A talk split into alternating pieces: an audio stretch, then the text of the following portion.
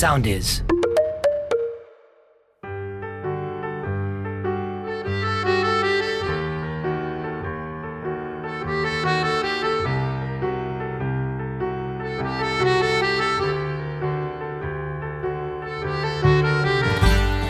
Ο Φεβρουάριος, παρότι κάποιοι από εμάς είμαστε έτσι σε κάπως πιο μεγάλη ηλικία, είναι αναγκαστικά ο μήνας των ερωτευμένων. Αποφασίσαμε λοιπόν στο podcast αυτό των Άγρων Μελισσών να προσκαλέσουμε δύο ζευγάρια για να γιορτάσουμε κι εμείς μαζί σας τον έρωτα. Πρώτο λοιπόν ζευγάρι, δύο πολύ αγαπημένοι μου ηθοποιοί και άνθρωποι και συνεργάτες και όλα τα καλά, η Έλλη Τρίγκου και ο Αναστάσης Ροϊλός. Από την πρώτη στιγμή θυμάμαι που τους είδα μαζί στο δοκιμαστικό για τους ρόλους του, της Ασημίνας και του Νικηφόρου θυμάμαι ότι είχαν μια ιδιαίτερη χημεία όχι κατά ανάγκη ερωτική αυτό που λέμε ο, ο έρωτας ας πούμε το, να σε φιλήσω, να σε φάω, να όλο αυτό αλλά είχαν κάτι που είχα την αίσθηση ότι θα κρατήσει σε βάθος χρόνου. Όταν ξεκινάς βέβαια μια σειρά καθημερινή το βάθος χρόνου είναι βάθος χρόνων έτσι. Έχουμε φτάσει πια στην τρίτη σεζόν των Άγρων Μελισσών και ο Νικηφόρος με την Ασημίνα ακόμα παλεύουν αυτή τη σχέση είναι και μια συνεργασία πάρα πολύ όμορφη όπως θα ακούστηκε στο επεισόδιο είναι μια συνεργασία που χτίζεται και αυτή με τον χρόνο όπως και η σχέση των ανθρώπων και εγώ προσωπικά πιστεύω ότι αυτή η συνεργασία έχει και κάτι από αυτό που εγώ θα μπορούσα να δω σαν η τέλεια σχέση. Η τέλεια σχέση με την έννοια της τριβής, της δοκιμής, της αγάπης, του έρωτα, της προσπάθειας, όλων αυτών των πραγμάτων που οι άνθρωποι προσπαθούμε να πετύχουμε στις ερωτικές σχέσεις μας μια ολόκληρη ζωή. Ε, θεωρώ ότι είναι κάτι που η Ασημίνα με τον Νικηφόρο το προσπαθούν, το έχουν προσπαθήσει και σε μεγάλο βαθμό το έχουν πετύχει. Οπότε, έτσι για να γιορτάσουμε λοιπόν αυτό το μήνα, αυτό το θέμα του που, που θέτει ο Άγιος Βαλεντίνος, έτσι, υπάρχει έρωτας και τι σημαίνει μεγάλος έρωτας, ξεκινάμε με αυτούς τους δύο αγαπημένους. Ας ακούσουμε λοιπόν τι έχει να πει η Έλλη Τρίγκου και ο Αναστάσης Ροϊλός. Πάλι εδώ. Πάλι. Πάλι. Ε, Καλά, πάλι, αλλά πρώτη φορά. Εμείς. Ωραία Μαζί. αυτό, ε. Πάλι, αλλά πρώτη φορά. μα είναι ποιητής. Νομίζω ότι ναι, ήταν ποιητής από την πρώτη στιγμή, έτσι. Ναι, ήταν. Έτσι σε Είναι. έριξε. Ναι, ναι, ναι, Γι' αυτό είναι εδώ βασικά. Εγώ θυμάμαι όταν πρώτο ξεκινήσαμε και κάναμε έτσι τα, τις πρώτες σκηνές με εσάς τους δύο που πρέπει να πω ότι είχατε μια κουλή χημεία στο δοκιμαστικό που κάναμε. Ε, γιατί η Έλλη είχε κλείσει από πιο πριν οπότε έψαχνα να βρω έναν νικηφόρο άξιο της Έλλης δεν είναι και εύκολο κορίτσι μην τη βλέπεις τώρα έτσι να την ταιριάξει με κάποιον Να μου ε. ξέρεις. Εμένα μου δηλαδή λες, αν μου το λες στην αρχή θα το πίστευα. Ξέρω. θα έχεις πει όχι έτσι θα Άμα έχεις- ήξερες να αρχίσει περίπτωση πρόκειται δεν θα ερχόταν. Λευτέρη μου, Όχι, άμα συγγνώμη. ήξερα δεν θα το συζητούσα καν να κατέβω από τη Θεσσαλονίκη. Ξέρεις, που- που- Που σας ταλαιπώρησα αυτό, και όλα. αυτό ξέρετε είναι ερώτηση ζωής για ένα ζευγάρι αν ξέρατε αυτά που ξέρετε τώρα θα ξαναείσασταν με αυτόν τον άνθρωπο; Δεν θα τον άλλαζα με κανέναν άνθρωπο στον Αγάπη. κόσμο. Το, το μου. ίδιο, το ίδιο ισχύει και για μένα. Και για τον Νικηφόρο. Τελικά, όταν ξεκίνησε λοιπόν η σειρά, αυτοί φαινομενικά ήταν δύο πολύ διαφορετικοί άνθρωποι. Και το λέω με την έννοια του background, δηλαδή ότι ο κάθε ένας μας κουβαλάει, ρε παιδί μου, ένα κομμάτι δικό του. Έτσι, την οικογένειά του, τα βιώματά του κτλ. Η Άσμιν είναι μια κοπέλα η οποία μεγάλωσε σε αυτό το χωριό, ας πούμε, από μικρή, έχασε τους γονείς τη κτλ. κτλ. Ο, Ανα- ο Νικηφόρος είναι ένας τύπος που έχει φάει και χρόνια στο Παρίσι, ας πούμε. Έτσι, άσχετα που και αυτό σε μια οικογένεια με τον αρχηγελαδάρη μεγάλωσε. Δεν είναι να πεις ότι ήταν στα, ξέρεις, στην, στην Αθήνα, στο Παρίσι. Αλλά εν πάση περιπτώσει καμία σχέση αυτή οι δύο. Ταξικά. Γιατί Ναι, εντελώς στα αλήθεια- ταξικά. Αυτό θέλω να πω. Ναι. Στα αλήθεια, τι είναι αυτό που τους ένωσε. Συγγνώμη τώρα, με, με έχετε βάλει σε mood. Αλλά αυτό που μου έρχεται από αυτό που λες είναι ότι ο έρωτας είναι όπως ο θάνατος, εξισώνει. λοιπόν, μα, μα, Σε ξυσώνει. σε εξισώνει. Αυτά τις λες έτσι. Γιατί σε Μόνο. ακόμα- Έτσι Μόνο με έχει αυτά. ρίξει μόνο, μόνο. και με κάποια ανέκδοτα που θα δούμε τώρα πώς θα πάει η συζήτηση. Θα το ακούσουμε εκεί. Θα με δώσει. Ε, ναι, το έριξες στο κορίτσι. Δηλαδή το πιστέψαμε. Και εγώ το πίστεψα ότι έπεσε για πάντα. Και νομίζω η αρχή αυτού του ζευγαριού, παρότι δεν έχει τελειώσει ακόμα η σειρά, οπότε δεν ξέρουμε τι θα γίνει, είχε μέσα του αυτό το παράξενο πράγμα του για πάντα, το οποίο εγώ το έχω νιώσει σε μια έτσι θεωρητική του προέκταση, ότι υπάρχουν άνθρωποι που παρότι μπορεί να έχουν 3 δισεκατομμύρια προβλήματα, νιώθεις ότι έχουν μέσα τους αυτό το για πάντα. Καταρχάς ήταν έρωτας με την πρώτη ματιά. Συγγνώμη. Δηλαδή, Κάτι στο οποίο εγώ πιστεύω πάρα πολύ. Πιστεύω ότι όταν συναντηθούν δύο μάτια, ξέρουν.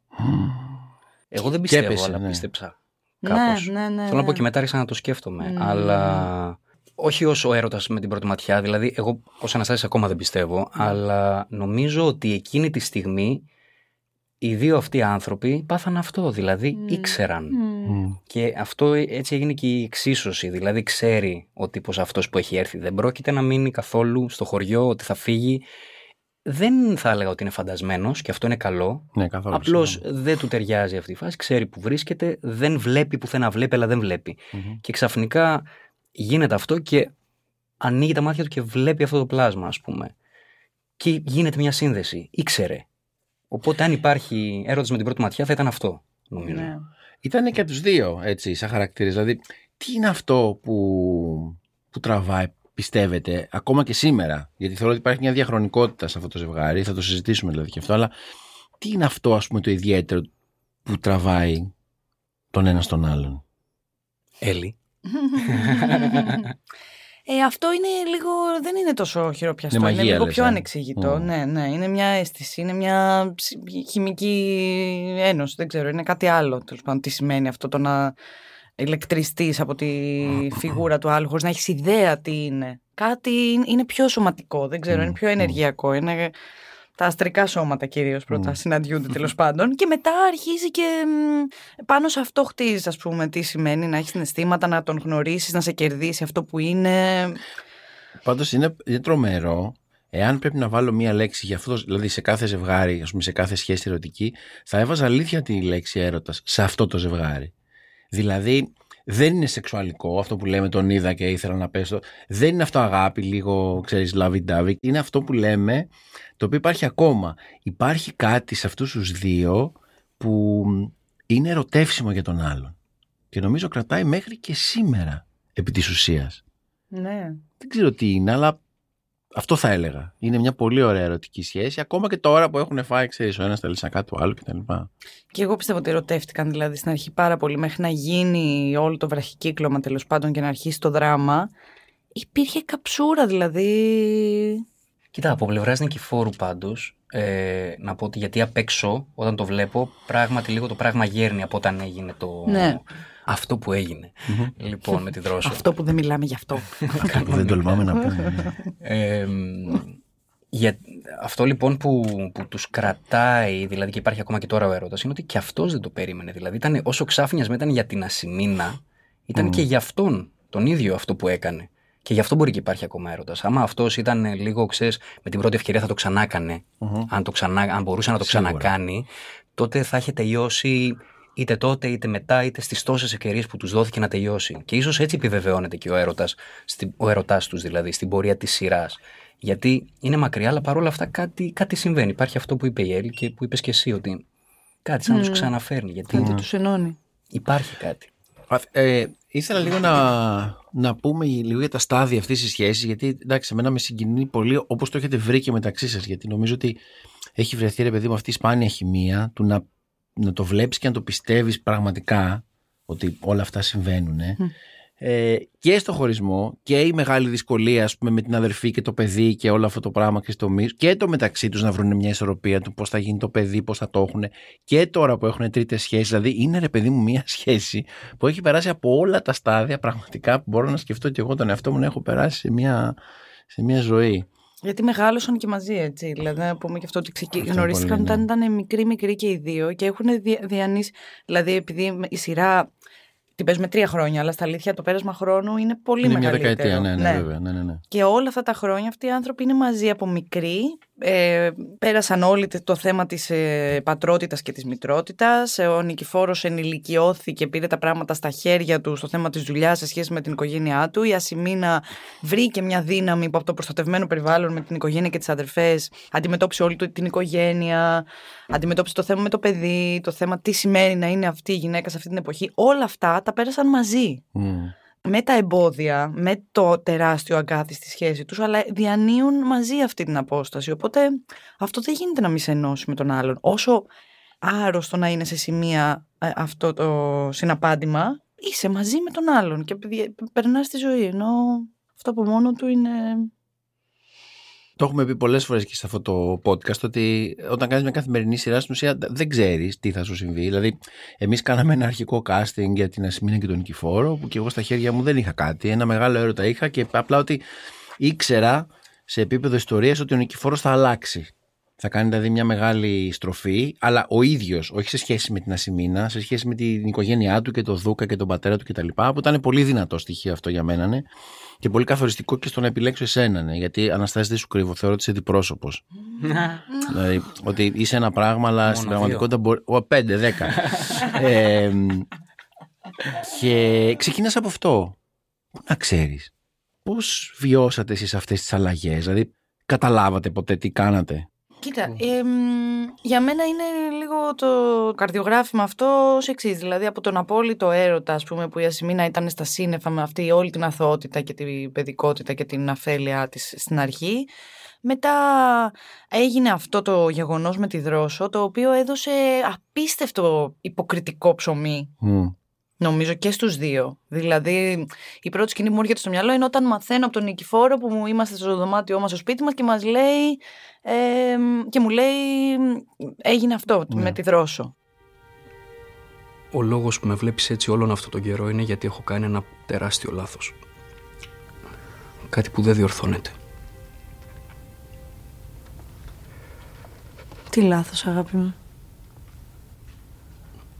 Ο πατέρας του παιδιού της Ρώσος είμαι εγώ.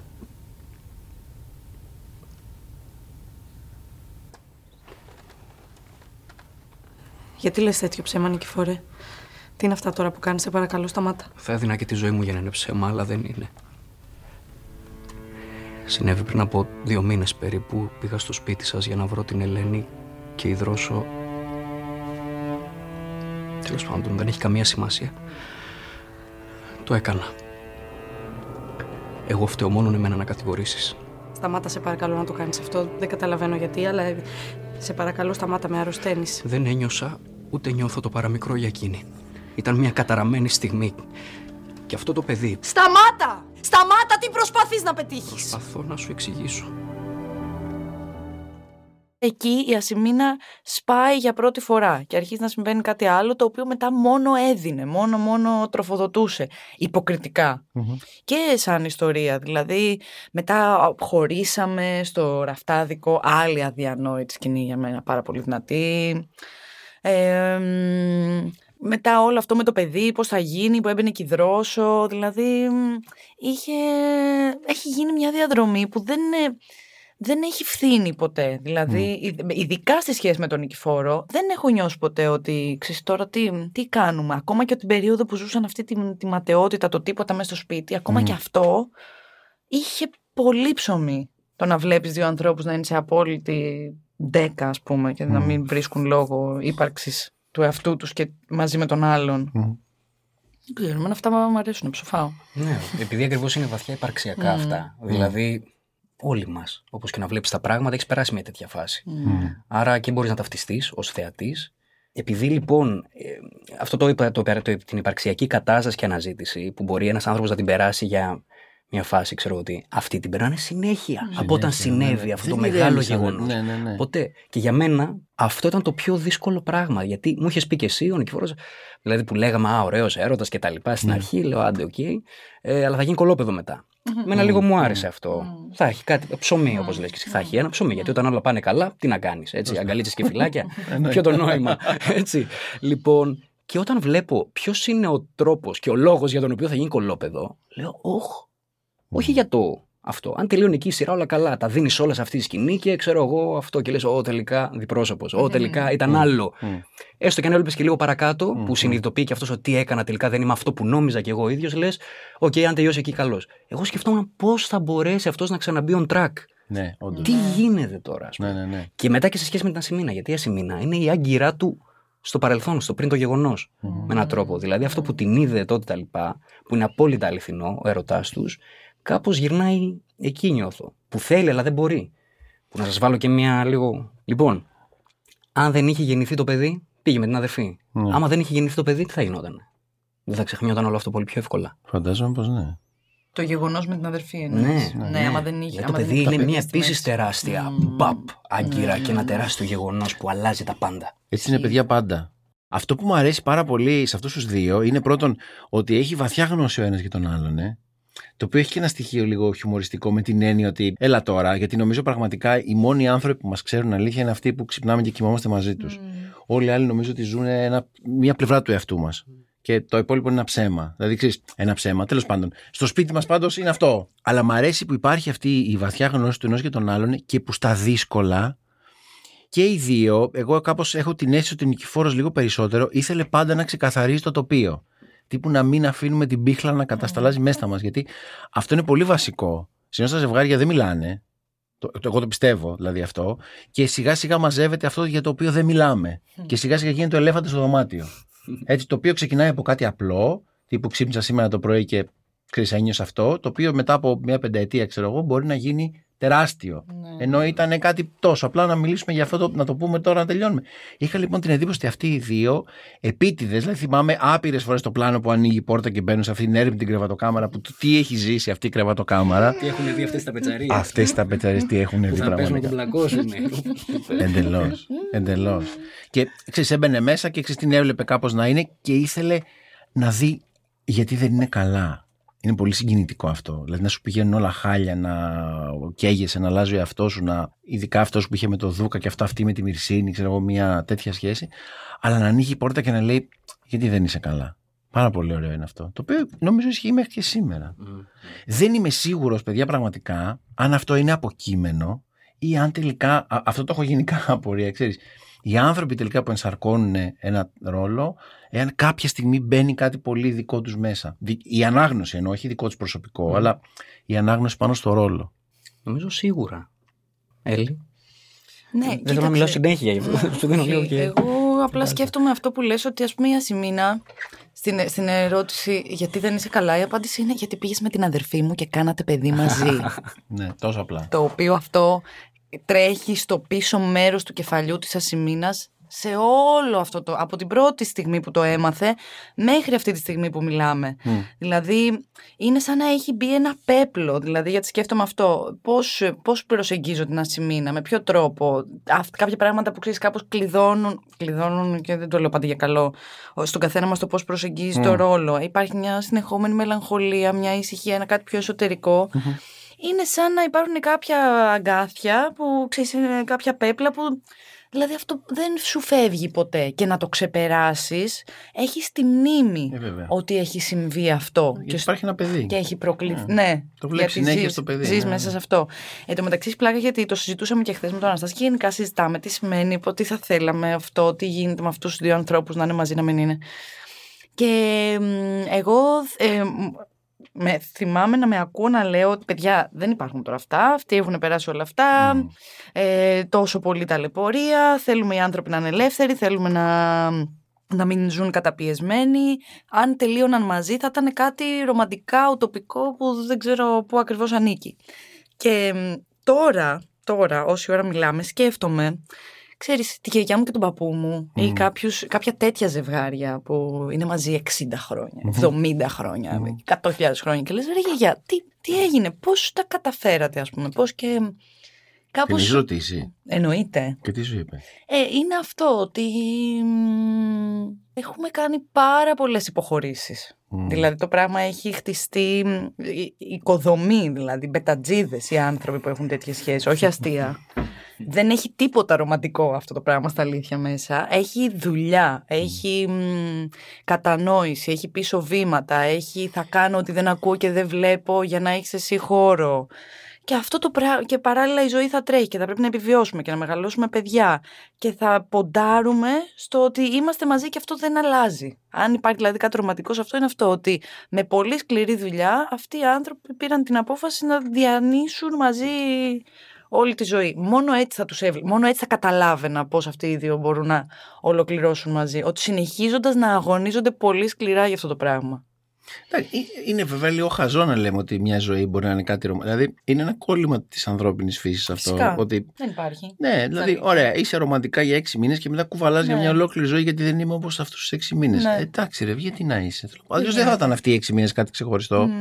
Θα ήταν από την αρχή ένα πράγμα. αυ- ξέρεις, αυτό. Δηλαδή, καταλαβαίνω αυτό που λες. Απλά είναι- έχει σημασία γιατί εκείνα τα χρόνια ειδικά, έχει σημασία δηλαδή η εποχή μας πολύ, ήταν πολύ πιο δύσκολο. Ε, μ, μάλλον για τους ανθρώπους δεν θα έμπαιναν στη διαδικασία να πούν βάζω την ανεξαρτησία μου πάνω. Δεν υπήρχε σαν έννοια καν. Δηλαδή έπρεπε να επιβιώσουμε, να πάει η ζωή παρακάτω, να φροντίσουμε τι θα γίνει με το παιδί, πρακτικά ζητήματα κοινωνικά. Δεν υπήρχε το ψάχ, θα ψάξω να βρω τον εαυτό μου. Άρα με βάση αυτό έψαχναν ο ένας τον εαυτό του μες στον άλλον ας πούμε. Μμ. Οπότε, ποια θα, τι θα θέλατε να πάθει αυτό το ζευγάρι, μιας και το έθιξες έλλη μου και έχουμε πει όλα αυτά τα υπέροχα για αυτούς τους ανθρώπους. Ιδανικά. Αναστάση. Κοίτα, τώρα πάνω σε αυτό που έλεγες, σκεφτόμουν ότι. Γιατί η προσπάθεια είναι κάτι μετρήσιμο. Έτσι. Και Περί- σε ναι. τέτοιες περιπτώσεις είναι πολύ μεγάλη προσπάθεια. Όταν μιλάμε για τόσα χρόνια, έτσι. Λες, ανέφερες το ζευγάρι, ας πούμε, για, για παππούς. Ναι, αλλά κάτι θα πρέπει να υπάρχει άλλο που σε κάνει, που σε τροφοδοτεί για να προσπαθείς. Είναι αυτός ο έρωτας ή είναι ένα κοινωνικό πλαίσιο το οποίο ξέρω εγώ τι. Εμείς ευτυχώς παρότι είμαστε στην εποχή Μμμ. εκείνη ε, δεν το έχουμε. Έχουμε Μιλάμε πολλά λίγο με στοιχεία σημερινούς σημερινά. όρους, ναι. Ακριβώς. Μα Αυτό είναι και η αξία των Και ακριβώς, μελισσών, ε, ακριβώς. ναι, ναι, ναι. Οπότε, επειδή υπάρχει κάτι, θέλω να δω πού θα το πάνε. Γιατί τα πράγματα που έχουν συμβεί είναι πραγματικά πολύ χοντρά. Και αυτή τη στιγμή, θέλω να πω, λες ότι βλέπεις αυτό το ζευγάρι δηλαδή και λες αφού αγαπιέστε, αφού υπάρχει αυτό που λες, ε, που ανέφερες πριν Λευτέρη, ότι ανοίγω την πόρτα και μπαίνω μέσα και λέω πώς είσαι, που ελπίζω, εύχομαι να μου πεις κάτι πάρα πολύ απλό και να έχεις ξεχάσει το ότι πήγα με την αδερφή σου. Κάθε φορά που Πονάνε τα ανοίγω την πόδια πόρτα. μου σήμερα και να σου πω Συγγνώμη, εύκολη αγάπη λύση, μου. έλα εδώ. Ας πούμε, ξέρεις, ελπίζεις να είναι κάτι Θα στα τέτοιο. τρίψω λίγο και θα, θα γίνουν Ναι, όλα ναι, ναι. τέλεια. Ναι, ναι. Και δεν είναι. Δεν είναι εδώ στη σειρά, γιατί στη ζωή ξέρεις πόσα χρόνια περνάνε που απλά σου τρίβω τα πόδια και νομίζω ότι κάνω καλά και στο Πω, μεγάλο πω. θέμα. Α το παιδιά, αυτό είναι μεγάλη, μεγάλος πόνος. Ναι. Έχουν έναν ε, πολύ έντονο ρεαλισμό, πολύ χειροπιαστό, πολύ βαρύ που πάντα τους γυρνάει πίσω και ό,τι και αν συμβαίνει ε, κρίνονται τα πράγματα σε σχέση με ένα, μερα- με ένα, με ένα, με ένα ρεαλισμό. Οπότε θέλω και εγώ πολύ να δω τι θα γίνει. Γιατί μέχρι στιγμής πράγματα που μπορεί να έπαιρνα κάποια επεισόδια και να λέω «Αχ, τώρα πού, πού το Μμ, πάει. μμ. Δηλαδή ακόμα και όταν είδα κάπου υποψία επανασύνδεσης λέω ναι αλλά γιατί τώρα τότε και όχι πριν 15 επεισόδια που υπήρξε το τάδε ας πούμε σκηνικό απλώς για τα επεισόδια; Όχι ας πούμε. Δεν είναι, κάτι συμβαίνει. Και πράγματι δεν οδήγησε σε επανασύνδεση. Μμ, Αλλά αυτό τι μας κάνει, απλώς μας θυμίζει ότι υπάρχει κάτι. μμ. Και μετά έρχομαι να ρωτήσω το τι προσπάθεια θέλει αυτό το πράγμα. Είναι, είναι, είναι ερώτηση, δηλαδή και εγώ είμαι στην ερώτηση. Εντάξει, τα Χριστούγεννα Περιμένω. κλείσαμε με ένα φιλί το οποίο ήταν πολύ πιστευτό. Εγώ το πίστεψα.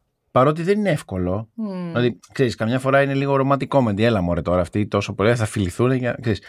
Το πίστεψα όχι όμως με την έννοια της επανασύνδεσης. Γιατί και αυτό τώρα μεταξύ μας είναι ένα ρομαντικό ζητούμενο. Έτσι. Δηλαδή, έχεις κάποιο χωρίζει και πρέπει με το ζώο να ξανά πάλι μαζί. Γιατί; Έλαντε. Ναι. Αυτό που ήταν πιστευτό είναι ότι αυτοί ακόμα έχουν κάποιο είδους. Δεν ξέρω, έχουν κάτι.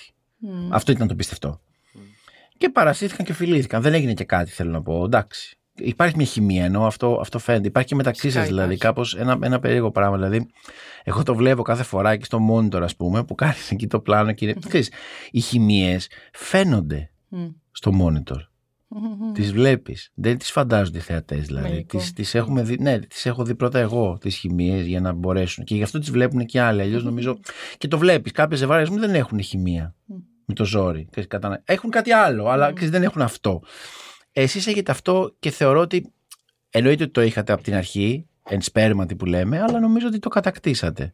Γιατί Χτίστηκε η Ναι, ναι, χτί- ακριβώς. Χτίστηκε, δεν ήταν. Ναι, ε, ναι. Χτίστηκε. Γιατί είναι επικοινωνία και αυτό Ναι. είναι δουλειά. Ενώ των Ναι. ηθοποιών. Ναι, γιατί ναι. πολύ συχνά Μμμ, παρεξηγείται. μμμ. Λένε Α, αυτοί ξέρω εγώ, είναι καλοί φίλοι έξω στη ζωή και έχουν και Οπότε- καλή χημεία. Όχι, δεν παίζει κανένα ρόλο. μμ, Μπορεί να έχουν και σχέση και να μην έχουν ε, χημεία. μμ. όντως.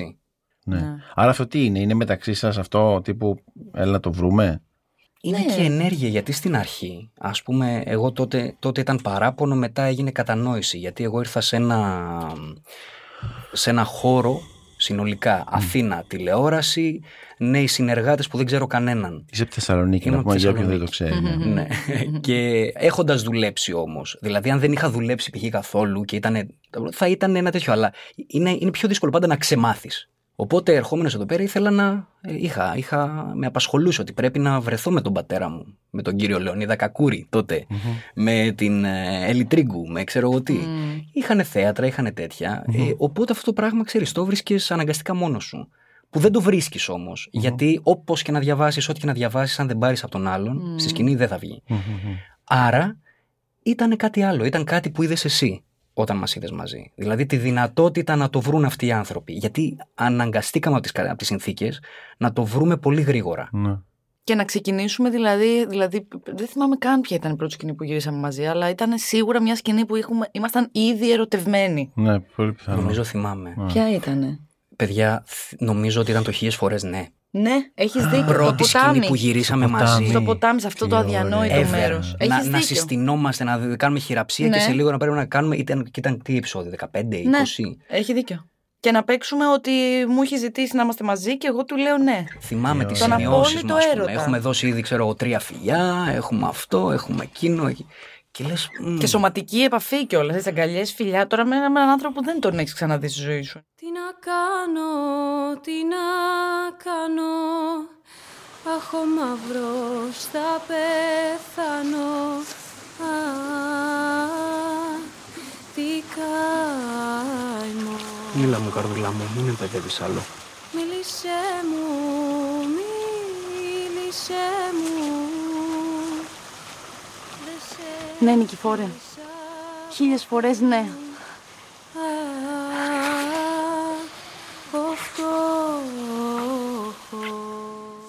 Λοιπόν, τι παράξενο τώρα που το λέτε, αν θυμάστε, δεν έκανα ποτέ κοντινό πλάνο σε αυτό το, το συναπάντημα. Ποτέ. Εξ instinctu δεν έφτανε η κάμερα κοντά γιατί ήμασταν σε ένα ποτάμι και, αυτό, δεν και κατέ. αυτό, Ήσασταν- γιατί ήσασταν συνέβαιναν στο και γεφυράκι, κάτι- Στο ναι, ναι, γεφυράκι. ναι, Αλλά κάτι κάπως η παρελκόμενα. εικόνα που θα μου. Γιατί είναι μια από τις 10 κλασικές εικόνες των μελισσών, είναι αυτή που τη σηκώνει και την κάνει γύρω-γύρω Ναι. όλη. Κάπως λοιπόν, πε- τώρα που το λες, με αφορμή αυτό που λες, είναι ένα περίεργο ένστικτο ότι μάλλον αυτοί οι δύο δεν είναι ακόμα έτοιμοι να πας και να κάνεις Ναι, ναι, κοντινό ναι. ειλικρίνειας. Ναι, ναι. Καταλαβες, είναι Ναι, πιο πολύ ναι, αυτός ο ναι. ενθουσιασμός του Σίγουρα. έρωτα που παίζει πιο πολύ ρόλο η Το φύση περιβάλλον, γύρω-γύρω και όλο. τα πουλάκια και τα κλαδάκια και αυτά και η κίνηση Μμμ. παρά ότι αυτό Ναι, που κάναμε ναι. ας πούμε αργότερα, ξέρω εγώ, σε αυτή τη φανταστική σκηνή που της λες ρε παιδί μου ότι του λες ότι σκοτώσατε ξέρω εγώ τον, Μμμ, τον αδερφό μμμ, του, τη μμμ. σκηνάρα και αυτή. Και αυτή η πολύ Πω, πω, ωραία πω. σκηνή. Πολύ, πολύ ωραία. Είναι πάντως περίεργο επειδή έχουμε κάνει αρκετές από αυτές τις σκηνές που αναφέρουμε μαζί από τη δικιά μου την πλευρά επειδή θυμάμαι αυτή τότε στο, στο ντεκόρ του Παρισιού ξέρεις, είναι κάτι το οποίο από τότε που το έμαθα ότι θα συμβεί μου τριβέλει στο κεφάλι δηλαδή, το βράδυ ξέρεις, πήγαινα και λέγα Χριστέ μου πώς, πώς γίνεται αυτό το πράγμα; Εντάξει, το καλό είναι να σας πω ότι όταν είσαι καλός τοπίος κοιμάσαι ήσυχος. δηλαδή, κάπως λες: Ωραία, πρέπει να κάνω δουλίτσα, ρε παιδί μου, αλλά εν πάση περιπτώσει δεν θα πρέπει να το χτίσω όλο αυτό από την αρχή. Αλλά το σκεφτόμουν, δηλαδή είναι αδιανόητη η συνθήκη αυτή. Αυτή η Υπάρχει αυτή η αποκάλυψη συνθήκη. εννοείς. Ναι, ρε, εσύ. Και είχε κάνει. Ξέρεις, καμιά φορά, και ειδικά στην Ελλάδα που είμαστε και λίγο drama queens, γενικά σαν λαός εννοώ. Ναι, το δύσκολο σε αυτές τις σκηνές είναι να μην ε, παρασυρθείς από το πάθος ξέρεις, το, όλο αυτό, το ότι είναι ένα πράγμα, ξέρεις, αρχαιοελληνική τραγωδία τύπου πήγαμε στην Επίδαυρο Ω που σκότωσε τον αδερφό. Ξέρεις, είναι, είναι, είναι, είναι, είναι δύσκολο αυτό ξέρεις, και το, το καλό φυσικά με την τέχνη που κάνουμε είναι ότι εντάξει πας στην κάμερα κοντά και όλες να είναι κάνει τίποτα. Αλλά το θυμάμαι αυτό, δηλαδή θυμάμαι και τους δυο σας. Η μεγάλη δυσκολία σε αυτές τις σκηνές είναι πώς το διαχειρίζεσαι στο χώρο. Δηλαδή ξέρεις, είχαμε ένα τεράστιο σαλόνι Ναι, στο οποίο ναι, παίζεται ναι, ένα ναι. πολύ προσωπικό δράμα, ρε παιδί μου. Και είναι αυτό πώς το δείχνεις αυτό, την απόσταση και αυτά. Αλλά εντάξει, πάντα μαγικά γίνονται σε μια μέρα που έχεις να κάνεις άλλες 15 σελίδες που και αυτές είναι δύσκολες. Γιατί ήταν όλη η περίοδος στο Παρίσι που Όλο, κάπως το προσπαθούσαν κάναμε να όλο βρουν μια μαζί, ναι. σχέση ναι, και το κάναμε όλο μαζί. Είναι αυτό. Ότι η Έλλη ίσα ίσα που έβγαλε φωνή, δεν ξέρω, δεν ξέρω αν το, το θυμάστε, ρε παιδί μου, ήταν ξέρεις, είχε, είχε μείνει. Ξέρω εγώ, εσύ κατέρευσες εκεί κάτω στο. Τι ωραίο. Και πρέπει να κρατήσεις και το, το συναισθηματικό αυτό το πράγμα και στα γενικά και στα κοντινά και αυτό. Δηλαδή, ξέρεις, ήταν όλο πολύ ωραίο. Σ' αγαπάω, δεν το καταλαβαίνεις. Δώσε μου την ευκαιρία που σου ζητώ και στορκίζομαι. Εδώ θα καταφέρω να σε κάνω ευτυχισμένη. Τα σφάλματα που έχω κάνει δεν διορθώνονται, το ξέρω. Δεν τρέφω αυταπάτες. Έχω Αλλά κάνει κι εγώ σφάλματα. Τρομερά. Αν μιλάς για τον Μπάμπη, δεν στο καταλογίζω να το ξέρεις. Αλλά όπως λες, λάθη κάναμε και οι δύο. Γι' αυτό δεν θέλω να γυρίσουμε στον τόπο που θα μας τα θυμίζει. Δεν μιλάω για αυτά τα λάθη. Μιλάω για άλλα. Πιο σοβαρά.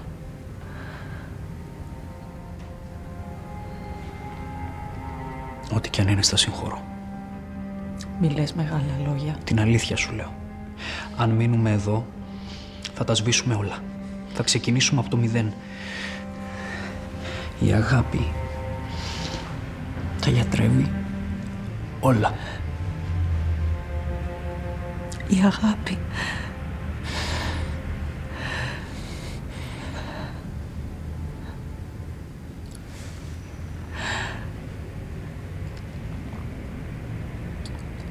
Σκοτώσαμε τον αδερφό σου, Νικηφόρε. Εγώ, η Δρόσο και η Ελένη. Σκοτώσαμε το Σέργιο. Με αυτό με απειλεί η Δρόσο. Σε σχέση με, τη, με τις σχέσεις σας, πώς, πώς, έχει- πώς βλέπετε την τρίτη σεζόν που δεν έχει ρε παιδί μου αυτές τις συγκλονιστικές κορυφώσεις και τις αποκαλύπτει. Πώς, το- πώς τη βλέπετε τη σχέση σας ας πούμε, μέσα στο, στο φέτος; Κοίτα, παρακολουθούμε τους ανθρώπους να εξελίσσονται και να οριμάζουν. Δηλαδή, τους έχουμε παρακολουθήσει σε όλο το φάσμα του να είναι μαζί. Και εμένα γι' αυτό μου αρέσει λίγο, γιατί μ, έχουν βιώσει ένα κάρο πράγματα μα- σε αυτό το πλαίσιο μαζί, είτε καλά είτε κακά, από τον απόλυτο έρωτα μέχρι την απόλυτη πτώση. Και μ, το βρίσκω πολύ ενδιαφέρον να παρακολουθούμε τι είναι αυτοί οι άνθρωποι ξεχωριστά ο καθένας από τον άλλον, σαν μονάδες. Γιατί μόνο έτσι θα τους καταλάβουμε καλύτερα και ίσως καταλάβουμε και τι μπορεί να είναι αυτό που τους ενώνει. Και αν υπάρχει στα αλήθεια. Δηλαδή, παρακολουθούμε πια τις, από την απόλυτη ένωση. Τώρα βλέπουμε να δημιουργούν ο καθένας την πορεία του, να βρίσκουν τη δύναμή τους. Γιατί πολλές φορές είναι αυτό ότι είσαι σε μια σχέση και ε, πρέπει να είσαι αυτό που έχεις μάθει να είσαι μέσα στη σχέση. Βέβαια. Και μετά καταλαβαίνεις ότι φεύγεις από αυτό και αποκαλύπτονται χιλιάδες άλλοι κόσμοι, ας πούμε. Το οποίο το βρίσκω πάρα πολύ γόνιμο και για τους δύο αυτούς χαρακτήρες, να δούμε τι είναι ο ένας χωρίς τον άλλον. Ο Νικηφόρος πάντα φλερτάρει με την εξουσία Ναι. σαν χαρακτήρας. Και φέτος έχει ενδιαφέρον γιατί ας πούμε θυμάμαι μια σκηνή που της λες ας πούμε ότι εγώ θα πάω στον Ομάρχη και τα λοιπά και αυτή σε κοιτάει τύπου είσαι φασίστας. Και... Υπάρχει αυτό το στοιχείο το οποίο ξέρεις, είναι ένα debate σε μια σχέση. Και το λέω σαν επόμενο στάδιο, τώρα χωρίσανε. Καταφέραν να μοιράσουν και το παιδί πια και δεν έχουν και πολλά προβλήματα. Πάει Εντάξει. στο πόδι του παιδιού, παίρνω εγώ το χέρι. Μμ. Ναι, κάπως έτσι. Τα φτιάχνουν και με άλλους. Προσπαθούν οι άνθρωποι. Προσπαθούμε. Προσπαθούν. Ναι. Ναι. Αλλά βλέπεις δεν ξεκολλάς. ναι. Και αυτό βλέπει και ο κόσμος που λέει για- να είναι, να είναι- γιατί, γιατί να υπάρχει τόσο πια, γιατί θέλει ο κόσμος να είστε μαζί, επειδή πάντα θέλεις ένα ζευγάρι να είναι μαζί, ή υπάρχει κάτι ιδιαίτερο σε αυτούς. Ρωτήστε τον κόσμο. Γιατί θέλετε να είμαστε γιατί μαζί. θέλετε να είναι μαζί αυτά τα δύο παιδιά, Υπάρχει κάποιος λόγος; Πείτε μας. Πραγματικά έτσι μια εμπεριστατωμένη άποψη θέλω. Όχι της της, Έχουμε, κα, εντάξει, της καλοκάγαθης θα- θα- θείας, ας πούμε. Θείας εννοώ εντός, ε, λέω θεία γιατί έχουμε μια μαμά που δεν θέλει την Μυρσίνη Σεβαστού. Αν είχαμε όμως μια θεία, καλή ώρα η Ανέτ, θα λέει αφήστε τα χαζά παιδιά μου, φιληθείτε. Γλυκούλα μου, τι καλή. Ναι. Έχεις δίκιο. Κοίταξε, ο Νικηφόρος και η Σιμίνα ήταν, έχουν υπάρξει πολύ καταπιεσμένα πλάσματα και τα δύο. Ανεξάρτητα από το- τι σχέσει τους Ναι, από τον εαυτό τους, από την οικογένειά τους, από ε, χι- χιλιάδες λόγους. Οπότε μ, ε, είναι ωραίο να, β- να καταλήξουν με έναν τρόπο να, και σαν μετακίνηση ας πούμε του χαρακτήρα, δηλαδή πώς ξεκινάει ένας χαρακτήρας και πού καταλήγει. Θα ήταν ωραίο και οι δύο για μένα να βρουν ε, το χώρο να υπάρχουν ε, όσο πιο ολόκληροι γίνεται. Αν αυτό καταφέρουμε με έναν τρόπο να τους φέρουμε και κοντά, ε, θα είναι πο- πολύ όμορφο και πολύ ελπιδοφόρο γενικά για την ανθρωπότητα. Δεν ξέρω αν γίνεται, αλλά μακάρι. Αλλά θα ήθελα αυτό ιδανικά σαν στόχο για, και για τους δύο. Όσο πιο ολόκληρη γίνεται. ναι, ναι, θα συμφωνήσω γιατί ε, καλή η μυθοπλασία, Μμ. ωραία τα παραμύθια, Ναι. αλλά εφόσον ε, οι συγκεκριμένοι έχουν δώσει, θέλω να πω δεν κάνουμε ένα love story ας πούμε κλασικό, οπότε αφού έχεις κάνει αυτή την επιλογή, μείνε μαζί της μέχρι το τέλος. Δηλαδή και εγώ δεν είμαι ε, με κλειστά τα μάτια υπέρ της επανασύνδεσης. Δεν Δηλαδή, λίγο καιρό πριν, πριν δω και εγώ πώς εξελίσσεται η Ρενά, θα έλεγα γιατί όχι, μια χαρά, ας κάνει την προσπάθειά του. Τώρα ακόμα λέω ας κάνει την προσπάθειά του, αλλά όταν μάθει θα πρέπει να αναφερθεί ανάλογα φυσικά. Και η Spoiler, Μυρσινάρα spoiler. στη μέση Ε, ναι. τώρα και- Αλλά κοίτα, άμα ήταν άλλος άνθρωπος, θέλω να πω, η Μυρσίνη προσπάθησε να διαφύρει και την Ασημίνα και δεν τα κατάφερε. Δηλαδή, ο Νικηφόρος, παρένθεση, ας πούμε, στο προηγούμενο που έλεγα, αυτό το βλέπει συνέχεια. Βλέπει τις αξίες της Ασημίνας, βλέπει ξανά την Άγκυρα. Αυτό που ήταν τότε που ενδεχομένως δεν το ήξερε ότι η Ασημίνα αυτή. Αλλά ξέρεις αυτή η αίσθηση που είχε. Δηλαδή, ήταν περήφανος για αυτήν όταν είδε το, το άρθρο. Έχει τώρα κάποιες σκηνές που θα δούμε παρακάτω που. Ξέρω εγώ τι, δηλαδή πέρα από το νιάξιμο, έχει και ένα νιάξιμο ότι θέλω να είναι καλά. Και αυτό είναι πολύ ωραίο στοιχείο που του έχουν βάλει Ναι. μαζί με τα κακά που του έχουν βάλει που είναι έτσι λίγο ιδιαίτερα ή, ή τα, μ, τα ενδυνάμει κακά. Δηλαδή έχει κάποια, δεν έχει κακά κακά ο Νικηφόρος, έχει αρκετά ενδυνάμει κακά Ναι, όμως. Ναι, Και ευτυχώς έχει κάποια καλά σταθερά που το ισορροπούνε, το νιάξιμο για τα αδέρφια του, το πώς πραγματικά έχει γίνει πατέρας και τα λοιπά για τα αδέρφια Η του υπευθυνότητα, ναι. και όλο αυτό. Χωρίς βέβαια να είναι κανένα σούπερ μπαμπάς, έτσι. Αντιθέτως, δηλαδή αυτό που είπες πριν, ότι θέλει να τα έχει όλα ξεκάθαρα κτλ. Και, και γι' αυτό λέει αλήθειες, γι' αυτό πήγε και το είπε τότε ότι έκανα, ε, είναι αυτό με την αδερφή σου, γιατί ήθελε να εξηγιάνει τη σχέση. Αλλά λίγο είναι σαν να μην έχει μια κοινωνική ευφυα. Ναι. Είναι σαν να μην ξέρει λίγο πώς να τα χειριστεί τελικά τα πράγματα. Ε, Αυτό ε, είναι σαν νεύρος πάντως του Νικηφόρου να θέλει πάντα να είναι όλα ξεκάθαρα, γιατί μάλλον κάπως νιώθει ότι δεν μπορεί να το κάνει. Και είναι λίγο ατζούμπαλο δηλαδή αυτό που κάνει ο Νικηφόρος. Ναι, ναι, ναι. Βλέπεις ότι είναι κλεπτισμένο γενικά και έχει αυτή την ατσουμπαλοσύνη Ναι, ακριβώς. σε αυτά τα θέματα. Ναι, ναι, ναι. Πολύ αστείο. Ναι, ε, και πήγα να πω ότι δεν ξέρω αν είμαι υπέρ της επανασύνδεσης και άμα είναι να γίνει, να γίνει με τους όρους που είπε και η Έλλη.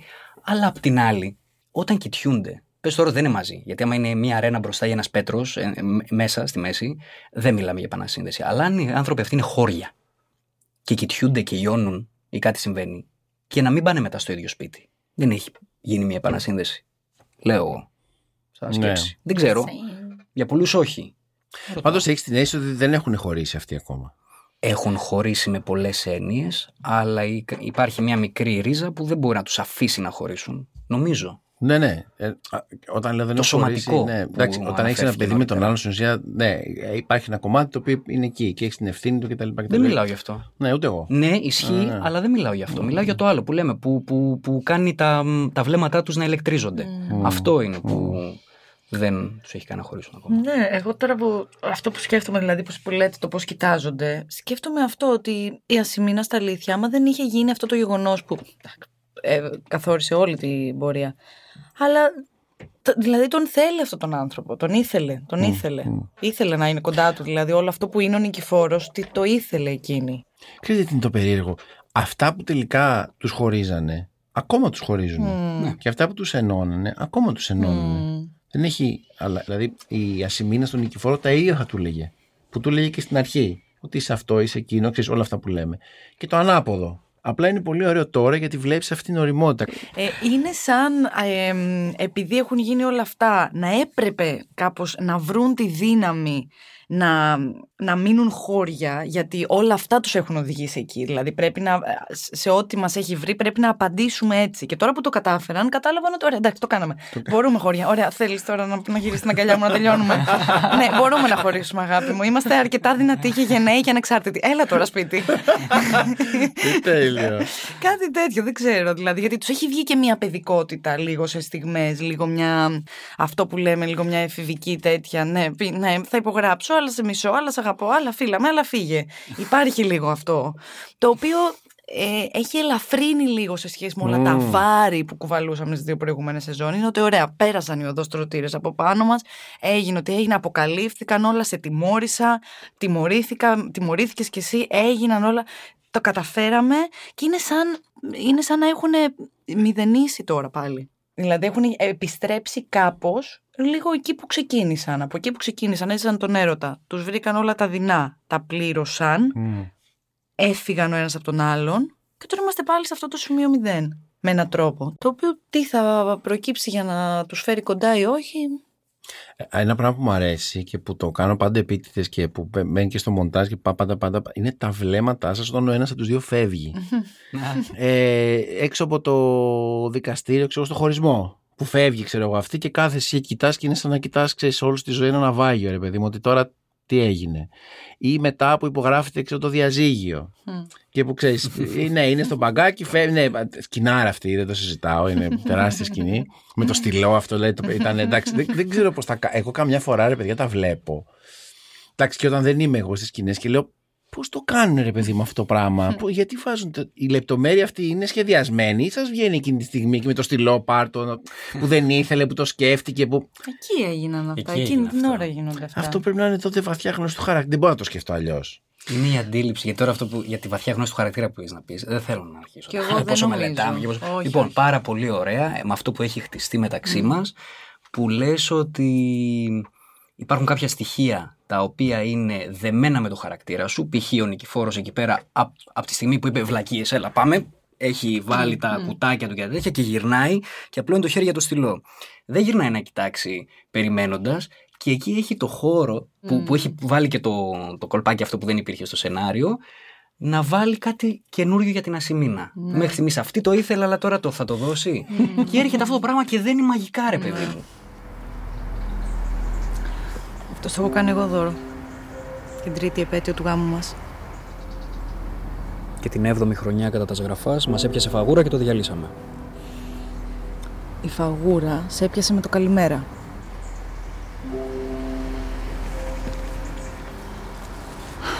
Με συγχωρείς.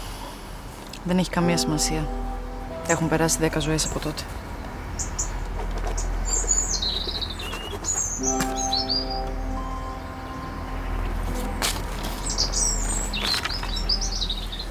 Ωραία. Πάει και αυτό.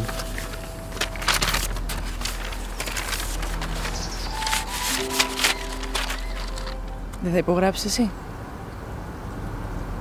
Έλεγα να το κάνω αργότερα. Στο σπίτι. Γιατί; Για να πιω δύο-τρία ποτήρια και να μην σκέφτομαι ασημίνα. Τι γιατί; Βλακίες. Έχεις δίκιο. Τίποτα από όλα αυτά δεν έχει νόημα. Αν θυμάστε πότε τελειώνει η σκηνή που τ- του λέει αυτή, της λέει αυτός χαιρετίσματα στον Πέτρο και πάει να φύγει αυτή και γυρίζει και του λέει. και εσύ στη Ρένα. Μα μας Και δίνουν σε- τρομερό ψωμάκι οι σεναριογράφοι. Δηλαδή Ναι. έχει πολύ πράγμα. Και α, δηλαδή είναι και οι δύο χαρακτήρες που έχουν, ε, ξέρεις, παραπάνω από μία όψη. Δηλαδή εκεί που η Ασημίνα είναι γλυκούλα και με κατανόηση μπορεί να της γυρίσει το μάτι και να γίνει δηλητηριώδης. Ο Αυτό το ξέρουμε. Νικηφόρος από την άλλη και αυτός που έχει έναν ορθολογισμό και είναι αυτό θα, θα του συμβεί κάτι πολύ παράλογο ας πούμε. Και αυτά για μένα είναι δε- πολύ πολύτιμα. Νομίζω εάν μπορούσε ο καθένας να βγάλει, όχι μόνο να βγάλει, να βάλει στο τραπέζι τον κακό του εαυτό, αυτοί οι δύο μοιράζονται Ισχύει. έναν κακό εαυτό. Βέβαια. Και οι δύο. Αλλά και ο Νικηφόρος έχει αυτό. Ότι ξέρεις, είναι ένας τύπος ο οποίος μπήκε κάποια στιγμή. Ξέρεις, είναι, είναι, είναι, έχει έναν κουλό εφ- ωφελισμό ο, ο Νικηφόρος λίγο να, να πάει ανάλογα με το που αισθάνεται ότι θα είναι το καλό για αυτόν, να του κάνει καλό.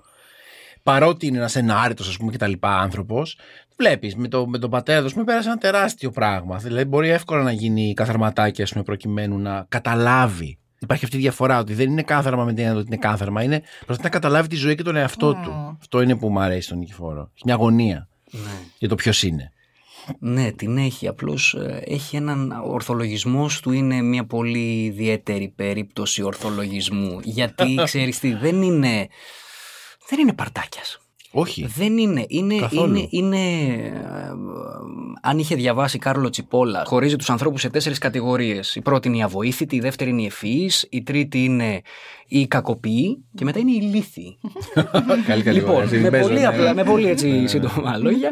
Ε, οι ευφυεί είναι αυτοί που από οποιαδήποτε, οτιδήποτε είναι το γεγονός, οποιοδήποτε είναι το γεγονός ή κάτι που συμβαίνει, θέλουν από αυτό που θα γίνει να κερδίσουν και οι δύο πλευρές. Είτε αυτό είναι ένας άνθρωπος απέναντί σου, είτε ένα κοινωνικό σύνολο, μία ομάδα, οτιδήποτε. Ο κακοποιός είναι μόνο να κερδίσει και ο ηλίθιος χάνουν και οι δύο. ο Νικηφόρος προσπαθεί, προσπαθεί να είναι ο ευφυής.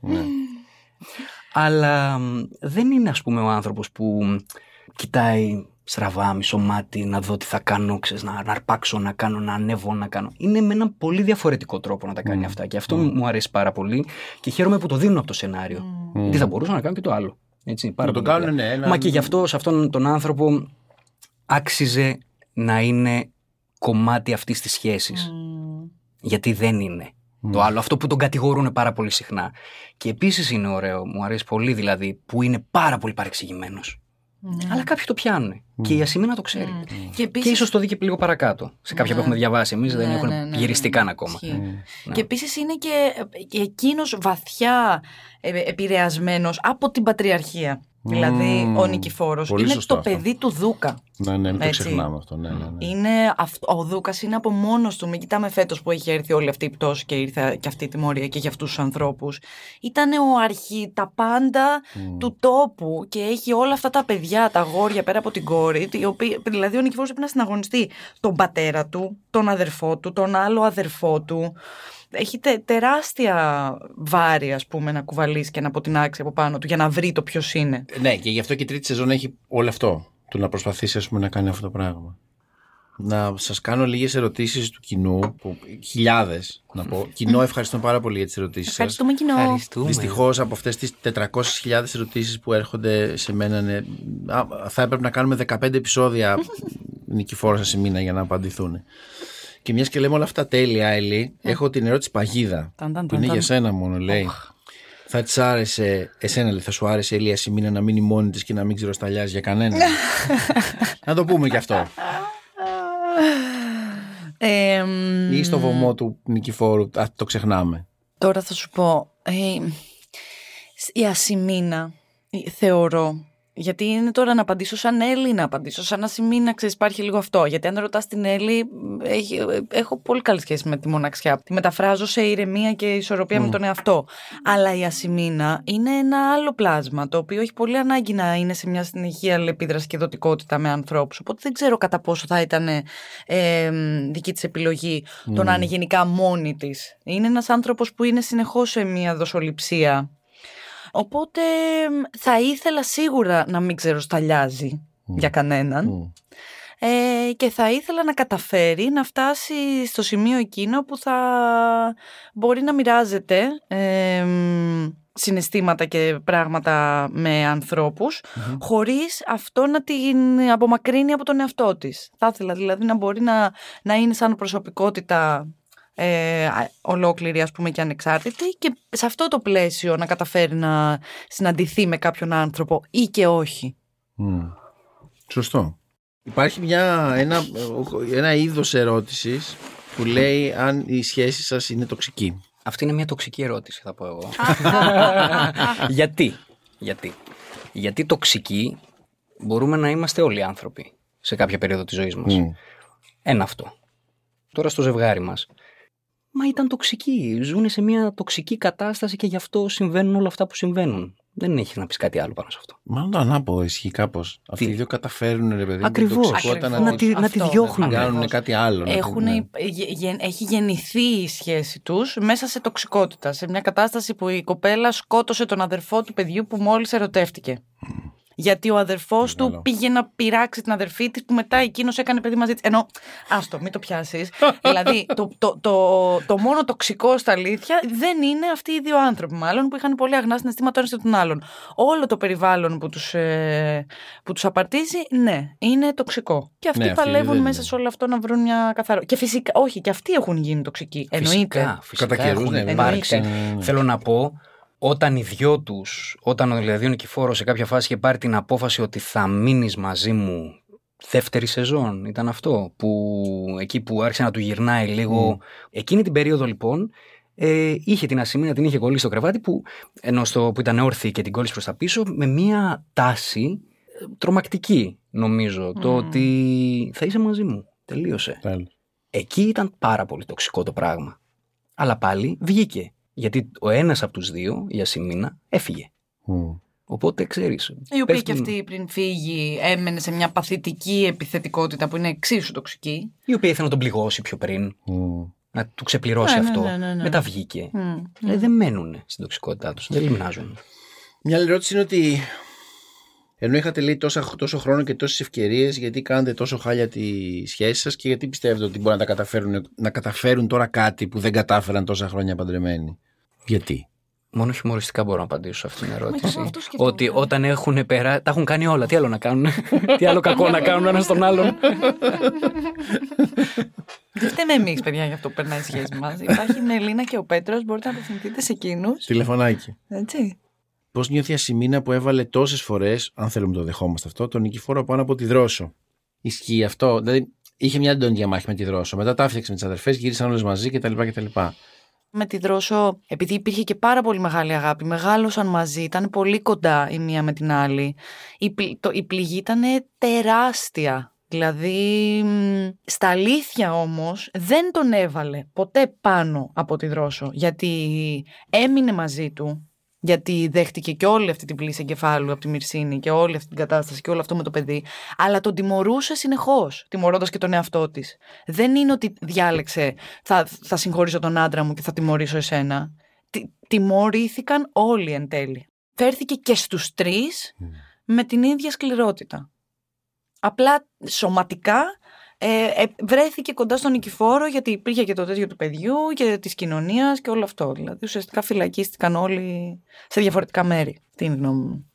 Πώς αντιμετωπίζεις την πραγματική σας ζωή γενικά ο κόσμος σε σχέση με αυτό που είσαστε στη σειρά; Το, το έρχεσαι σε επαφή με αυτό καθόλου; Είσαστε λίγο Νικηφόρος και Ασημίνα για τους ανθρώπους αντί για Αναστάση και Έλλη; Ναι. Ε, Εγώ δεν, δεν νομίζω ότι... Ναι. Δηλαδή τι- δεν με ξέρουν σαν Έλλοι άνθρωποι. Ή ξέρουν την ασημίνα. Ενώ και ο- απλά συμβαίνει αυτό. Ειδικά φέτος είναι. μ, Πότε θα τα ξαναβρείτε με τον Νικηφόρο, είναι αυτό. Μμ, αυτό. μμ, μμ. Μμ. Αυτό επικρατεί. Εγώ εκεί τσακώνομαι με κυρίες στον δρόμο. Λέω τι θέλει, τι θέλεις, να τα ξαναβρούνε, να είναι οι κύριοι στοιχισμένοι. ε, αυτό θέλεις, αυτό. Είναι σίγουρη θα είναι στοιχισμένη. Ναι, και έτσι είναι, είναι λικονόμος στον δρόμο. Άντε μου λένε και δεν έχεις ιδέα, και αυτοί έχουν γεννηθεί ο ένας για τον άλλον. Όχι, εσύ δεν έχεις ιδέα, και θα δούμε. Δεν είναι τέλειο. Μα Οι δεν- άνθρωποι παιδιά πιστεύουν αλήθεια ότι ξέρουν καλύτερα από, από τους σεναριογράφους, από εμάς, από εσάς. Ότι... τύπο- Εγώ, εγώ θα σου πω. Ναι, ναι, ναι. Απ' την άλλη, αυτοί βλέπουν το τελικό προϊόν. έτσι, ναι, ναι. Το τελικό αποτέλεσμα. Ναι, ναι, ναι. Πέρα από το θέμα του προϊόντος. Γιατί άλλο διαβάζεις, άλλο παίζεται, άλλο κόβεται στο μοντάζ. Έτσι, και άλλο προβάλλεται. Θέλω να πω ότι δεν ξέρεις τελικά οι ενέργειες που προσλαμβάνει ο άλλος που είναι ναι, ναι. αντικειμενικός, τι παραπάνω ξέρουν από εμάς. Εγώ το ακούω, το ακούω πολύ. Τους έχετε πείσει γενικά. Για τους δύο. Θα έπρεπε. Καλό συνέβη. Ε, τώρα πια που είσαστε μετά από δυόμιση χρόνια και βρίσκεσαι στο γύρισμα και συ- αυτό και τα λοιπά, συζητάτε ρε παιδί μου αυτό ή πάτε και το κάνετε πια μηχανικά. Ξέρω τι πρέπει να κάνω, πας το κάνεις, τελειώνεις. Όχι, Όχι. ποτέ δεν είναι έτσι. Είμαστε σε μια συνεννόηση. Κάνουμε την πρόβα μας πριν προσπαθούμε, δηλαδή ο κόσμος μπορεί να καίγεται, αλλά πάντα προσπαθούμε να βρίσκουμε λίγο κάποιες στιγμές ησυχίας μαζί, Μμ. να διαβάσουμε, να πούμε τα λόγια μας. Και εκείνη την ώρα, αν κάποιος κάτι έχει να προτείνει, λέει στον άλλο: Θες να κάνουμε αυτό, θες να κάνουμε αυτό, το δοκιμάζουμε. Πηγαίνω, βρίσκω την Έλλη στη σπηλιά της, εκεί που κρύβεται. Κρύβεται την η ώρα Έλλη, του γυρίσματος, ναι. Πηγαίνω. Πώς είναι η Έλληνα του γυρίσματος; Πε- Θέλω να μου πείτε ο ένας για τον άλλον, να μου περιγράψει ο ένας τον άλλον. Τι Γιατί; είναι αυτό; Καταρχάς να πω ότι εγώ πιστεύω θα είμαι πάρα πολύ αντικειμενικός, ενώ η, η Έλλη καθόλου. Καταλαβαίνεις πώς ξεκινάει η συζήτηση τώρα, δηλαδή. Εγώ είμαι αντικειμενικός. Η Έλλη πάντα έχει άλλα κριτήρια. Ξεχωριστά δικά της. Όχι, έχει άλλες προσλαμβάνουσες. Δεν έχει άλλα κριτήρια. Τα χειρότερο κριτήρια ακόμα. της Τι είναι της είπε; εξαιρετικά. Τι της είπε; Εγώ την Έλλη τη λατρεύω. Αγάπη μου. Την εκτιμώ πάρα πολύ βαθιά ως άτομο και ως συνεργάτη. Πάρα πολύ. Αλλά, ξέρω, όχι, Αλλά. πιστεύω, όχι καθόλου. καθόλου όχι, όχι, Πιάνονται έβαλα τώρα, και παιδιά, δεν είστε εδώ να δηλαδή, χαμός γίνεται. Τι έχεις να πεις εσύ για την Έλλη; Λοιπόν, εμ, Εξαιρετική είναι, το ξέρει. Έρχεται στην ώρα της, διαβασμένη, όλα τα καλά έχει η Έλλη. καλά εννοεί. Αλλά Τι η σχέση με σπηλιά αυτά. μου Αυτά, το αυτά ξέρει. εννοούνται. Αυτά εννοούνται. Είναι τα, τα προαπαιτούμενα. λοιπόν, η σπηλιά, λοιπόν, επιστρέφω. Πάω στη σπηλιά της, λοιπόν. Έτσι ταπεινά χτυπάω την πόρτα. Μπορείτε να με δεχτείτε. Τι φάση τώρα θα την πετύχω, είναι το πρωί που κάπως αυτό Εγώ ή... μασάω κόκαλα μέσα με αίμα, τα γλύφω, πετάω. Μόλις έχω τελειώσει το πρωινό μου, πέρασε. Πέρασε φτωχέ. Μπαίνω μέσα και διαβάζουμε τη σκηνούλα και συχνά προσπαθούμε πλέον ε, ως απάντηση στο αν ξέρουμε τι θα κάνουμε. Έχεις την, ε, την αντίληψη πλέον που είναι βαθιά ριζωμένη του τι είναι ο χαρακτήρας σου και τι είναι η σχέση μας και απλώς κοιτάμε αν μπορούμε να βάλουμε κάτι Ναι. καινούριο, να μην παίξουμε δηλαδή το ίδιο και το ίδιο. Πολύ συχνά δηλαδή γίνεται αυτό. Αυτό, για πες, για εδώ, σου αρέσει αυτό, έτσι ξέρω. Αλλά θυμάμαι πάντα την πρώτη μας συνάντηση των τριών μας πριν ε, το πρώτο γύρισμα που είχαμε βρεθεί για να κάνουμε πρόβα στο σπίτι σου που τελειώσαμε και μετά μας είπες μην βρίσκεστε, μην κάνετε πολλές πρόβες, μην το λιώνετε δηλαδή, για να μην κλειδώνετε πιστεύω αυτό πράγματα. πολύ. Και πολλές φορές επανέρχομαι σε αυτό σκέψη. Σε αυτή τη δουλειά, στο καθημερινό, Ναι, στο ναι, σωστό. φυσικά. Από εκεί πέρα, εγώ είμαι, ξέρεις, προσπαθώ να κάνω blend in στο χώρο που πηγαίνω. Ε, Απλώς, ξέρεις, είναι αυτό που αναφέρθηκε πάλι πριν, ότι καμιά φορά το γύρισμα μπορεί να είναι και λίγο πανηγύρι, μπορεί Μμ. να είναι και λίγο τέτοιο. Μμ. Ε, ξέρω ότι η Έλλη πάντα ε, θα έχει μια πολύ σταθερή αξία σε σχέση με το ότι, ξέρεις, αν, αν τριγύρω ο κόσμος χάνεται, θα πάω κοντά στην Έλλη και θα είμαστε ήσυχοι. Να πούμε και θα βέβαια, βγάλουμε τη μέρα. το Να πούμε δεκάωρο. ότι είναι τρελή πανηγυριτζού κατά τα άλλα. Η Κατά Έλλη τα Τρίκου, άλλα. έτσι. Ακριβώς. Άσχετα από τη δουλειά. Δηλαδή, εντάξει, άμα την Στη πετύχει ζωή σε της. πανηγύρι, ναι. Γιατί να ναι, πούμε ναι. ότι είναι και πατρινή. Τελικά Πολύ είναι ο καρναβάλι. έρωτας ενός από τη Θεσσαλονίκη με μία από την Πάτρα. Να το Να, πούμε πα, και πα, αυτό πα, δηλαδή, πα. έτσι. Έλλη, πώς είναι ο Αναστάσης, λοιπόν; Ε, ο Αναστάσης ε, καταρχάς είναι ε, ήρωας που δουλεύει μαζί μου. Ε, γενικά δεν θεωρώ αυτονόητο καθόλου το ότι οι άνθρωποι συνυπάρχουν μαζί μου. Δεν το θεωρώ δεδομένο, γιατί ξέρω ότι έχω βαθιά αγάπη για τους ανθρώπους και ταυτόχρονα τους απεχθάνομαι. Όλους, όχι τον Αναστάση. Είναι πολύ μεγάλη. Αυτό που λέει η Έλλη, το έχω δει και τα Ναι. δύο. Τα έχω δει ταυτόχρονα. Ναι, ναι, ενώ σε- ναι, με ναι, διαφορά ναι. ενό λεπτού. Ναι, ναι, ναι. Δηλαδή έχω ένα βα- απίστευτο νιάξιμο ε, συλλογικό και αυτό. Και ταυτόχρονα δεν θέλω να υπάρχει κανένας άνθρωπος πάνω στη γη. δηλαδή αυτά τα δύο αγαπώ. ισορροπούν Ναι, ναι, μέσα μου. ναι. Ή όχι, ή δεν ισορροπούν. Ε, άρα και στη δουλειά που είναι μια δουλειά που δεν την κάνω εύκολα, δεν το έχω γενικά. δεν, μου βγει, δεν, δεν είμαι, ξέρεις, ταχυδακτηλουργός. Θέλω όντως να ησυχία, να συγκεντρώνομαι, δυσκολεύομαι, να θυμάμαι τα λόγια, να παρα... επειδή έχω πολύ φασαρία μες στο κεφάλι μου, προσπαθώ να φτιάχνω ένα περιβάλλον γύρω μου που να με, να με προστατεύει ώστε να μπορώ να είμαι αποδοτική. Ίσως με, με τα χρόνια, ξέρεις, αυτό κάπως λίγο μαλακώσει, αλλά για την ώρα το έχω πάρα πολύ ανάγκη και σε ένα περιβάλλον που έχει τόσους ανθρώπους, τόσες ενέργειες, επηρεάζομαι, δεν έχω τόσο ισχυρό πλέγμα ακόμα, άρα θέλω, έχω συνεχώς ανάγκη για προστασία. Οπότε ο Αναστάσης από την άλλη είναι ένα παιδί που είναι πολύ πιο έξω καρδιά και μ, ξέρεις μες στο γύρισμα. Ε, Άλλη επιδρά, κάνει την πλάκα του, δηλαδή μπορεί να κάνει το χαβαλέ του και ταυτόχρονα να μπει να δουλέψει. Εγώ είμαι σε άλλο τρένο, αλλά δεν είμαι, ε, είμαι σε ένα τρένο που είναι δικό μου μόνο, στα αλήθεια. Δεν είναι κανένας άλλος εκεί. Ο Αναστάσης είναι πολύ πιο φυσιολογικός άνθρωπος από μένα και πολύ πιο Αλήθεια είναι αυτό. κοινός με τους ε, άλλους ανθρώπους. Άρα αρχικά τον ευχαριστώ που με ανέχετε. Ε, από εκεί και πέρα έχουμε, έχουμε κατακτήσει μια συνεννόηση, δηλαδή μ, υπάρχει εμπιστοσύνη, δηλαδή είναι αυτό που λέω ότι ό,τι και να γίνει, ε, ξέρουμε ότι όταν θα είμαστε παρέα και θα έχουμε αυτά τα λεπτά που θα είναι τα δικά μας, θα είμαστε ο ένας για τον άλλον. Είδες σαν τη σχέση νικηφόρο. Είναι αυτό που σας είπα, παιδιά. Έχετε κατακτήσει αυτό που έχει κατακτήσει και η σχέση ταυτόχρονα. Είδες, δίνει. Η Ναι, προσωπική ναι, ναι, σας ναι, σχέση ναι. δίνει και στην Ναι. μυθ- μυθοπλαστική σχέση, ας πούμε. Ναι, Εγώ θα το, υπάρχει- θα το συνεχίσω. Ναι. Είδες, το είπα από την αρχή. Γιατί ξέρω ότι προσλαμβάνουσες έχει από μένα. Ναι. Ε, Αλλά έχω αυτό που σου είπα, ότι προσπαθώ να κάνω blend in, οπότε γιατί μετά από κάποια γεγονότα, κάποια στιγμή δηλαδή στη ζωή μου, είπα ότι δεν έχει σημασία αυτό. Κλείνεσαι πάρα πολύ και πρέπει να Μμμ. λίγο να. Γιατί τελικά παίρνουν πολύ κακή ιδέα οι άλλοι για σένα. Μμ. Με νοιάζει, με νοιάζει, καλός Μμ. ή κακός. Μμ. Δεν είμαστε ένα, δύο, ξέρω, τρία, δεν είμαστε άσπρο μαύρο. Θέλω να πω ότι κάπως ήξερα ότι θα λειτουργήσει και κάπως Μμ. ένιωθα ότι θα πάει καλά, γιατί εγώ είχα δει μια παράσταση της, ε, της Έλλης που είχε κάνει την Κασάνδρα του Δημητριάδη. Εγώ κάποια χρόνια πριν είχα κάνει το Ενσένο, έναν άλλο μονόλογο πάλι του Δημητριάδη. Για να ασχοληθείς με Δημητριάδη, έχεις κάποιο πρόβλημα. Οπότε Οπότε πάνω σε ήξερα αυτό το ότι πρόβλημα υπάρχει θα μια συναντηθούμε. κοινή Κοινή βάση. σχέση. και εφόσον έχουμε αυτή την κοινή βάση, όλα τα άλλα θα τα βρούμε. Αυτό. Ωραία. Η τελευταία μου ερώτηση, δεν ξέρω αν απαντιέται και αν έχει νόημα, αλλά μου ήρθε όλη αυτή την ώρα. Πιστεύετε ότι η Ασημίνα και ο Νικηφόρος είναι το τέλειο ζευγάρι; Έχουν την τέλεια σχέση. Ε. Την ολότητα σκεφτείτε. Μην σκεφτείτε το τέλειο με την έννοια της επιτυχίας. Δηλαδή, υπάρχει ελευθερία να χωρέσει μέσα όσο πιο πολλά μπορεί. Εννοώ ότι εγώ πολλές φορές, αν έπρεπε να περιγράψω ας πούμε, μια σχέση, η οποία περνάει από διάφορα κτλ. κτλ μπορεί και να, τους, να το έβαζα. Μπορεί να τους έβαζα αυτούς μέσα.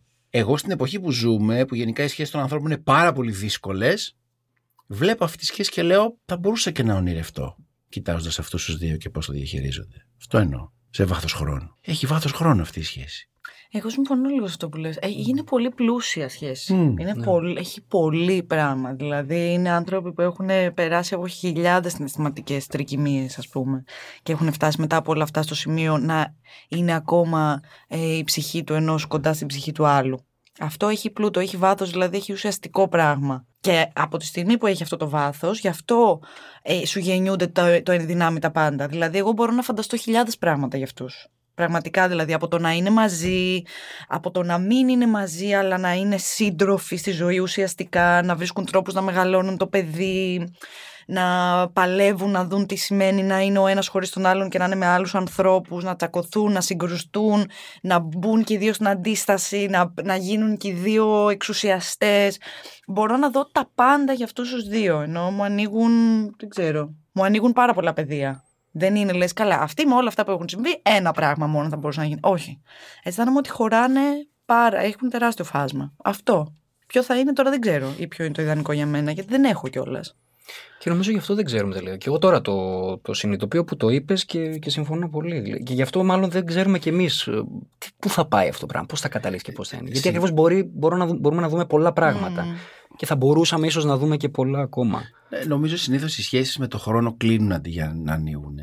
Και αυτοί οι άνθρωποι, δηλαδή συνήθως είναι αυτό που λέει, όχι ένα, μισή, βλέπεις μισή προοπτική. Με το ζόρι αυτό ή με το ζόρι εκείνο, ό,τι και να είναι αυτό. Εδώ ίσα ίσα βλέπεις. Ναι. Δηλαδή, εγώ θα έκανα μια ταινία, ειλικρινά το λέω τώρα αυτό, ευ- 70 χρονών η Ασημένα και ο Νικηφόρος. Ποιοι είναι, τι κάνανε. Ε, ναι, γιατί και εγώ έτσι πως το είπατε, σε πλαίσιο μυθοπλασίας το ακούμπησα για να, ξέρω, να κάνω αυτό. Γιατί στη ζωή δεν ξέρω πόσο υγιές θα είναι, πόσο τέτοιο. Δηλαδή μου αρέσει να είναι νικηφόρος και ασημή, είναι ένα πεδίο το οποίο το παρακολουθούμε και εκεί πέρα συμβαίνουν διάφορα και κάπως ξέρεις. Κρατάει ο καθένας ό,τι βλέπει. Γιατί άμα το ζήσεις αυτό, νομίζω είναι παράνοια. Ναι, σωστό είναι αυτό μάλλον. Ναι. Ναι. Αν πάντως, αν έκανα ένα κολάζ, μια σταχυολόγηση των σκηνών, δηλαδή αν η σχέση της τριετίας ήταν, ξέρω εγώ, 25 σκηνές, το κάναμε ταινία, ε, θα παραδειγματιζόμουν από αυτό. Θα το έδειχνα στο παιδί μου. Κοίτα μια σχέση, για να καταλάβεις τι είναι οι ανθρώπινες σχέσεις. Ναι, συμφωνώ. συμφωνώ. Ναι. Έχει, είναι ακραία ε, ε, πραγματική στα αλήθεια αυτή η σχέση. είναι κάτι που θες να δείξεις. Ότι κοίτα, υπάρχει και αυτό, υπάρχει και αυτό, υπάρχει Ναι. και αυτό, υπάρχει και αυτή η στιγμή, Ναι. υπάρχει και άλλη. Ναι, είναι άνθρωποι κανονικοί, ρε, ρε, ρε, αληθινοί άνθρωποι. Πάσχουν. Και μιας και συμφωνήσαμε λοιπόν, σε αυτή τη διαφωνούμε. νότα που λέμε, μπορούμε να τελειώσουμε αυτό το υπέροχο επεισόδιο. Σας ευχαριστώ πάρα πολύ που ήσασταν εδώ. Εμείς Εμείς ευχαριστούμε, ευχαριστούμε. Ελευθερή. Και ελπίζω να το ακούσετε. Είναι αυτό, είναι ο μήνας του Αγίου Βαλεντίνου. Οπότε ξέρεις, κάνουμε αυτά τα Ω. ζευγάρια.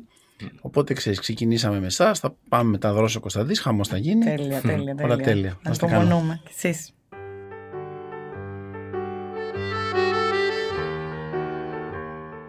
Ήταν το επίσημο podcast των Άγριων Μελισσών. Μια παραγωγή της Melon Media για το Soundees. Παραγωγή Παναγιώτα Κοντοδήμα. Ηχοληψία Γεωργής Σαραντινός. Μοντάζ Δημήτρης Κοκοβίδης. Ηχητικά αποσπάσματα σειράς Ανδρέας Τσούλε. Το επόμενο επεισόδιο θα βγει σε δύο εβδομάδες. Και αν σας άρεσε γράψτε κριτική. Βοηθάει άλλους να μάθουν για το podcast. Γενικά διαδώστε το και στο Twitter. Είναι η ευκαιρία να μάθετε από πρώτο χέρι τι συμβαίνει πίσω από τις κάμερες για να βλέπετε αυτό το αποτέλεσμα κάθε βράδυ. Ακολουθήστε μας στο Soundees, στο Spotify, στο Apple Podcasts και στο Google Podcasts.